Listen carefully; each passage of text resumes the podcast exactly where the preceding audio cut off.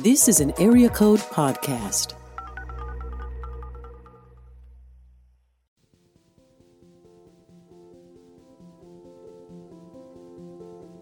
This is All Alone, a podcast about life during a pandemic.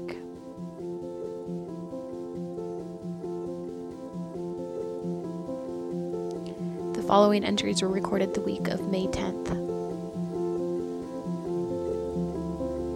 This is Anja Maria in Germany, and today is Wednesday, May 13th. I guess there's two versions of my typical work day. One is when my husband um, works as well, so he has shortened hours, um, which means that some days he does not work, and then he sleeps in, and that means that I can sleep in a little longer as well. And then he stays at home and I go to work and come back and that sort of thing. So that's that's one version. And I guess there's there's even like a third version because our son is back to school but only every other week. So our routines are really short. Um, so there's also a version where either um, my husband and my stepson are at home together, or my husband is at home but my stepson is not, or the other way around. So I guess there's multiple versions. But when my husband is working, the alarm goes off just after five in the morning, so we get up fairly early, um, and then yeah, he gets ready, I get ready, and then our son gets ready. Um, we have one bathroom we all share and uh, I go to work, and usually my workday starts at 7 in the morning, and I usually are at work till 4 p.m. That depends on the day, really. Sometimes I skip out earlier than that, and I try to do that more often just because. I try to actually stay within the hours I actually get paid for, but it never quite works out that way. So I often stay on um, for like Zoom conferences and all that, and they often are in the evening, so four to six, or even later. Um, so sometimes my workday is even longer. And then also um, because I have flexible flexible uh, work hours, sometimes I do some you know family organizing during the day. So uh, I usually have fairly long days, seven to, to four, something like that. And then I come home and we try to have some family time. Um, and it's usually in the kitchen. Uh, our favorite room has always been the kitchen. Like, this is the heart of our apartment. We have a small apartment that has a kitchen and a bathroom, and then we have our bedroom and Nathaniel's um, bedroom, and one more room that doubles as an office space and a, a living room. So the kitchen is really the center of where we all congregate. We have a round table where we sit in the middle of the kitchen and I can, you know, put around, cook and, and do stuff while uh, my husband and son are also in that same space. And uh, it has like this little um, deck attached to it. And since this pandemic started, we have put more and more flowers into that little balcony space. So it's a really sweet green spot and we just like to stand there and look at the flowers and talk to each other. So I usually uh, cook dinner and my husband and stepson run around me, tell me about their day, that sort of thing. And then we eat together and if we are up to it, uh, we watch a movie together. But these days we often just uh, retreat into our own corners and then the day usually ends around 10 because the alarm goes off again so early in the morning. So our day is usually like quarter past five to ten at night. This is Jenna from Redlands, California. A typical workday just looks like me going to my living room and I have a special chair, Papasan chair. It's really comfortable. And I work on my work laptop and I have it connected to my TV as a second monitor. So it's a really great little workstation and it's completely separate and I don't really use it for anything else. So that's a good way to just focus throughout the day. And then at the end of the day, I turn in my list of everything I've done that day and it's over. I have a pretty casual office anyway. And so I've been wearing just pretty normal things, maybe not like, you know, graphic t shirts or something, but just like a nice top. And I do wear shorts because nobody can really see that you're not wearing a skirt or pants or whatever. And it's super, super hot here. It's like triple digits. So, um, already in May. So, uh, my relationship with my coworkers is basically gone. Like all the people that I was seeing all the time face to face and having those coincidental conversations of like, hey, what's going on in your life? Like, let's go on a walk or let's have lunch or whatever. All those are dead. And so um, I, you know, i try to stay connected more, but since we're seeing each other through the group video chats, it's a lot harder to just have chit chat kind of talk that ends up being the things that build deep relationships. So I've tried to kind of do chatting, just like text chat with some coworkers when something funny comes up or, you know, some something to gripe about or whatever. What's something kind that you have done to someone since quarantine began? I don't know if it's kind, but I know we've donated a lot. We are in the lucky position that I work full time on a full pay and my husband has shortened hours, but none of us lost their jobs. So we felt very blessed. And in the first couple of weeks, we basically gave away um, a, a month's worth of money to friends we felt could make better use of it um, than we did. And we like going to concerts and a lot of concerts have been postponed to next year and i i'm not a big fan of crowds so i don't like to go to the big venues but there's one smaller place we go to fairly regularly and of course they're struggling to survive right now. So we didn't ask for our money back for the concerts we had already booked for this year and we even donated uh, to them. So hopefully they'll make it through this crisis and are able to like open again once you know hopefully the virus is under control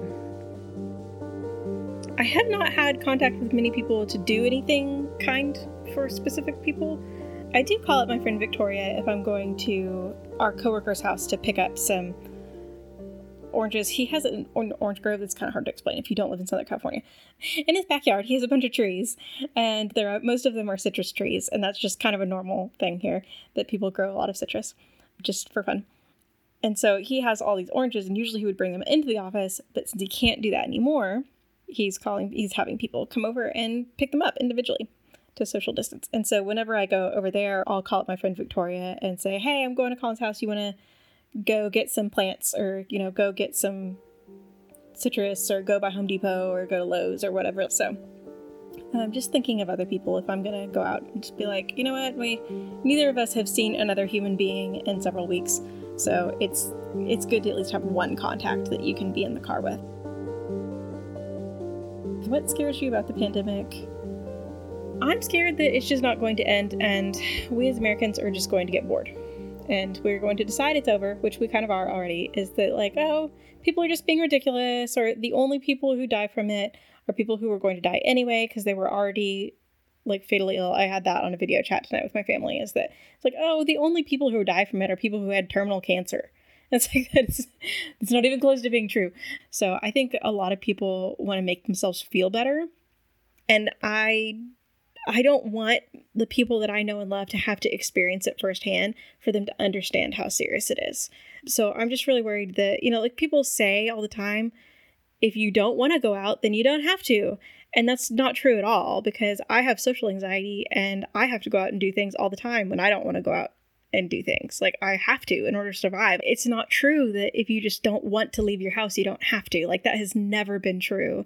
And it's just such a place of privilege and ableism that people say, oh, just open everything back up and whoever doesn't feel comfortable can stay at home and whoever wants to get out can keep the rest of the world running like nothing ever happened. And they, they're seeing like the, the problem is that the fire alarms are going off not the problem is that the house is on fire and so like turning off the fire alarm doesn't stop the house from being on fire and i think that's kind of where we are in america is that we just don't want the alarms to sound anymore and we're tired of how loud they are so we'll just turn them off and it will be fine, and therefore we will no longer be on fire.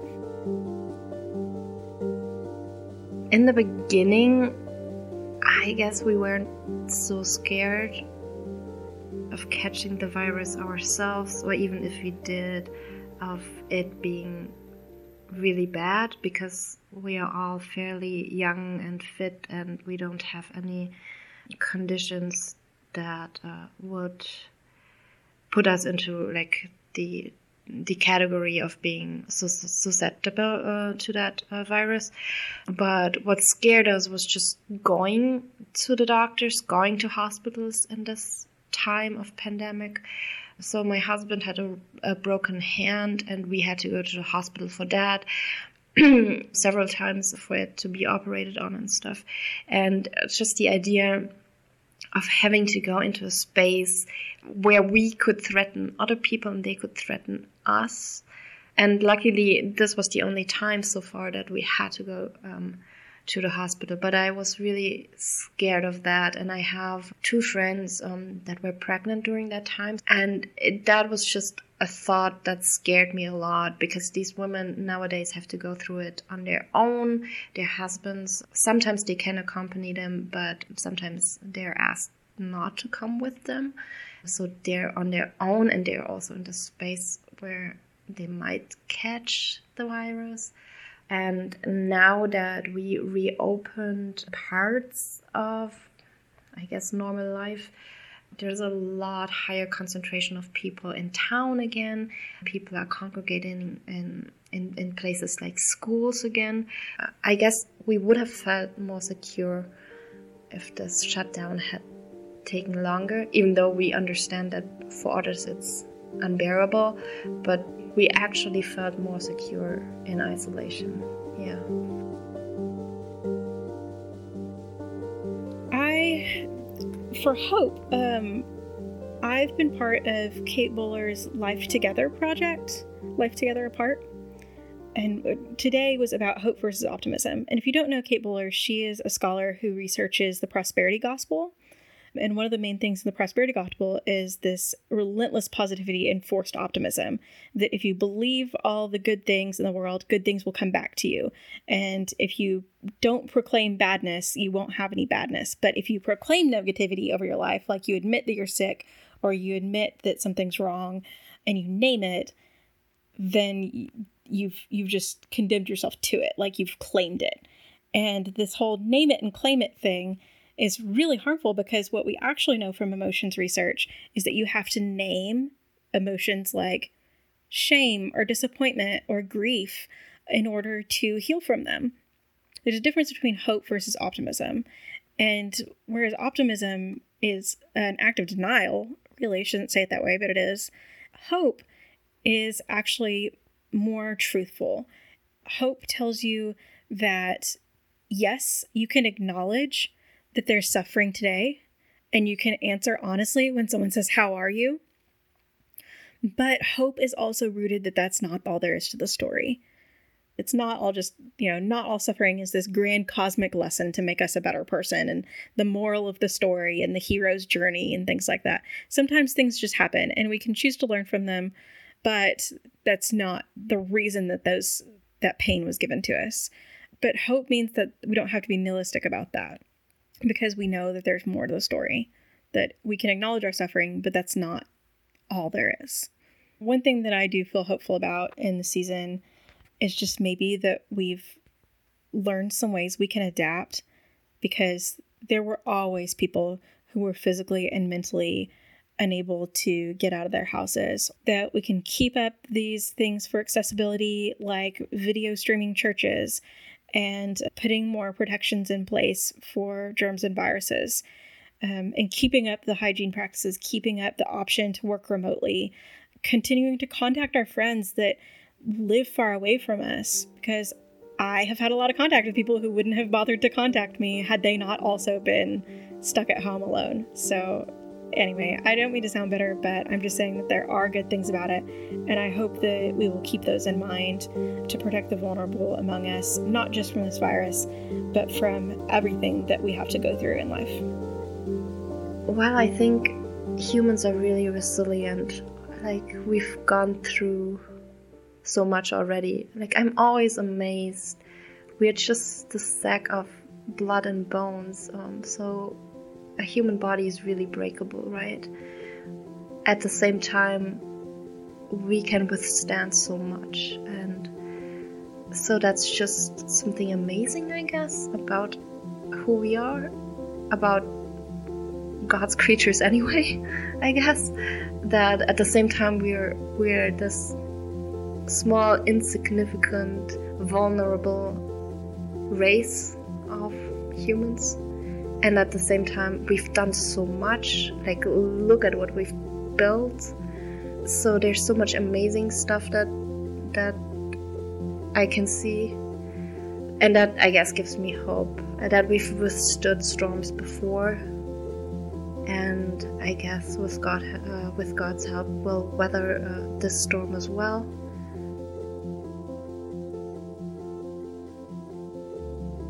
All Alone is created and hosted by me, Morgan Lee. It's produced by Sarah Cameron, Nick Thompson, Richard Clark, and myself. All Alone is a useful group podcast. For more information or to join, please send us an email at coronavirusdiaries at gmail.com. To stay updated on this project, follow us on social media. We're at All Alone Pod on Instagram and Twitter.